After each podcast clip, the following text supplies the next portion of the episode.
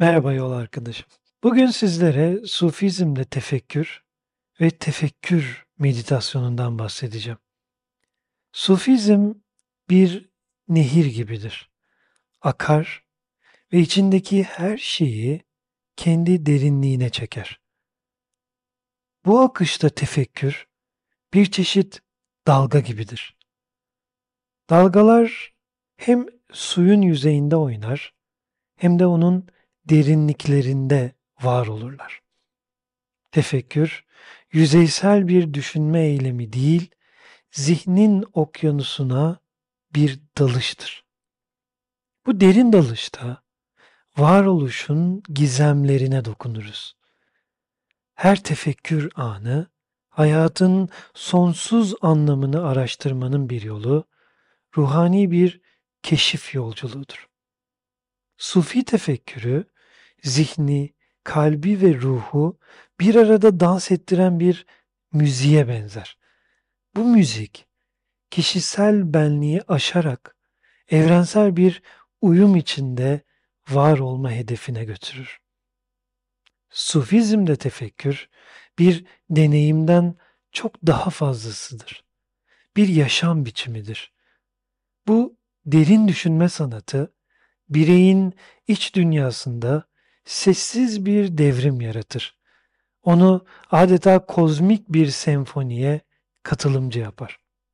Böylece Sufizmde tefekkür, bireysel bir arayışın ötesinde evrensel bir bilinç ve anlayışın melodisini çalmaktadır. Tefekkür meditasyonu, Sufi yolu üzerinde bir çiçek gibi açılan kişisel içgörü ve ruhani bağlantının bir davetidir. Sufiler bu meditasyonu sessizliğin derin sularında ve içe dönüklüğün gizemli mağaralarında gerçekleştirirler. Size özel bir tefekkür meditasyonu örneğini paylaşmak istiyorum.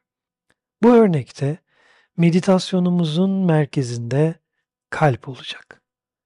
Tefekkür meditasyonu dere kenarında oturmak, kuş seslerini dinlemek ya da yürüyüş yapmak gibi çeşitli yollarla gerçekleştirilebilir. Ancak biz bu sefer kalbe yönelik bir tefekkür meditasyonuna odaklanacağız.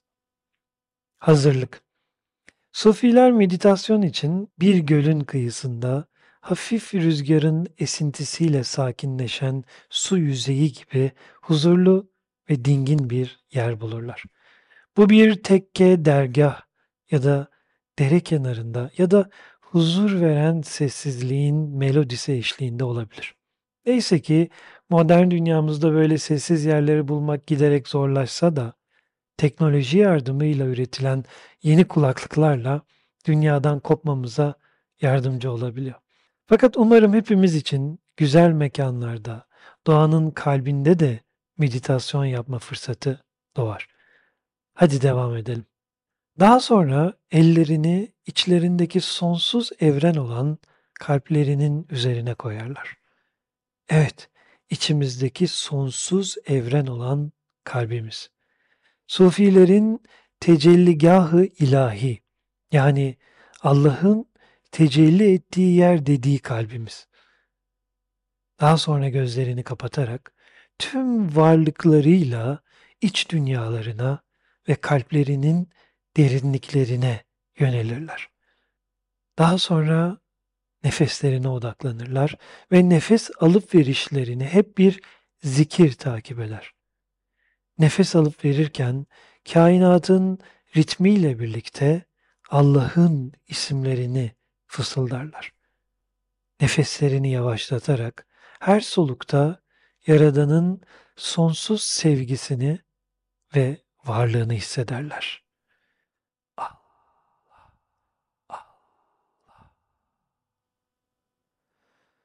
Daha sonra zihinlerini sessizliğe bırakır, kalplerinin gizemli yollarında bir yolculuğa çıkarlar. Bu yolculukta kişisel benliklerinin ötesine geçerek Yaradan'ın varlığıyla bütünleşmeye niyet ederler. Beka ve fena hali. bir süre sessiz kalırlar. Bu meditasyon sırasında Sufiler evrenin her köşesinde Yaradan'ın var olduğunu derinden hissederler. Büyük Sufi Niyazi Mısri'nin dediği gibi, işit Niyazi'nin sözünü, hiçbir nesne örtmez hakkın yüzünü. Hak'tan ayan bir nesne yok, gözsüzlere pinhan imiş. Yani gönül gözünü açtığında kainatın her köşesinde Allah'ı zaten hissedersin. Sadece o kalp gözünü aç, izin ver açılmasına. Daha sonra yavaş yavaş tefekkür meditasyonunun sonuna gelirler. Kalplerinde taşıdıkları bu kutsal deneyimi günlük yaşamlarına taşırlar. Sufi geleneğindeki bu meditasyon türü sadece zihinsel bir jimnastikten çok daha fazlasıdır. Bu kalbin ritimlerini ve ruhun sonsuz derinliklerini keşfetme dansıdır. Sufiler için sadece gözlerini kapatarak başlayan bir yolculuk değildir tefekkür. Kalplerinin derinliklerine ve evrenin gizemli sırlarına doğru bir yolculuğun başlangıcıdır. Her meditasyon seansı onlar için Yaradan'ın varlığını hissetme ve evrenin sonsuz bilgeliğine ulaşma yolunda adım adım ilerledikleri manevi bir yolculuktur. Bu yolculukta her adım onların iç dünyalarına daha derin bir farkındalık ve anlayış yaratır. Sufizmde tefekkür meditasyonu sadece içsel sessizliğe dalma pratiği değildir. Bu uygulama sözlerin, şiirlerin, müziklerin ve hikayelerin zengin dokusuna da yayılır. Bir sufi ustası öğrencilerine hikayeler anlatarak onların zihinlerini ve kalplerini aydınlatır. Bu hikayeler genellikle yaşamın karmaşık gerçekliklerini basit ve etkileyici öğretilere dönüştüren metaforlar ve sembollerle doludur. Öğrenciler bu hikayeleri dinlerken sadece kulaklarıyla değil, tüm varlıklarıyla dinlerler.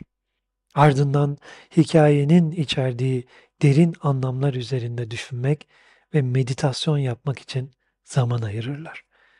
Bu süreçte öğrenciler hikayenin yüzeyindeki olayların ötesine geçerek altında yatan daha derin manevi mesajları keşfederler. Öylece bu hikayeler sadece akılda kalan güzel sözler değil, aynı zamanda ruhu dönüştüren ve aydınlatan deneyimler haline gelir. Şimdi bu öğretici hikayelerden birini seninle paylaşmak istiyorum. Bu hikaye seni sadece düşündürmekle kalmayacak, aynı zamanda kendi iç dünyanda bir yolculuğa çıkmana vesile olacak. Dinle ve üzerinde tefekkür et. Belki de bu hikaye senin için yeni bir anlayışın kapısını aralayacaktır. Bir zamanlar bir sufi yalnız başına bir yolculukta hayatın ritmine kendini bırakmış, yavaşça yürüyordu. Yolun kenarında aniden hızla geçen bir atlı belirdi. Sufi bu atlıya seslenerek kendisini belirli bir şehre götürmesini rica etti. Atlı bu talebi kabul ederek Sufi'yi atına aldı ve hızla yola koyuldular. Yol boyunca hızlıca ilerlerken Sufi'nin içinde bir yorgunluk, bir huzursuzluk belirdi. Atlıya durmasını, kendisinin biraz dinlenmesi gerektiğini söyledi.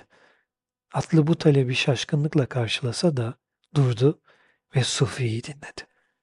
Sufi sessizce bir yere oturdu, gözlerini kapadı ve meditasyon yapmaya başladı. Bir süre sonra içsel huzurunu yeniden kazandığını hissederek gözlerini açtı ve yolculuğa devam etmeye hazır olduğunu söyledi.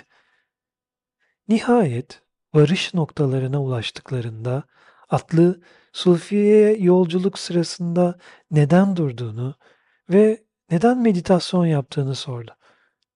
Sufi sakin bir gülümsemeyle o kadar hızlı gittik ki ruhumuz geride kaldı.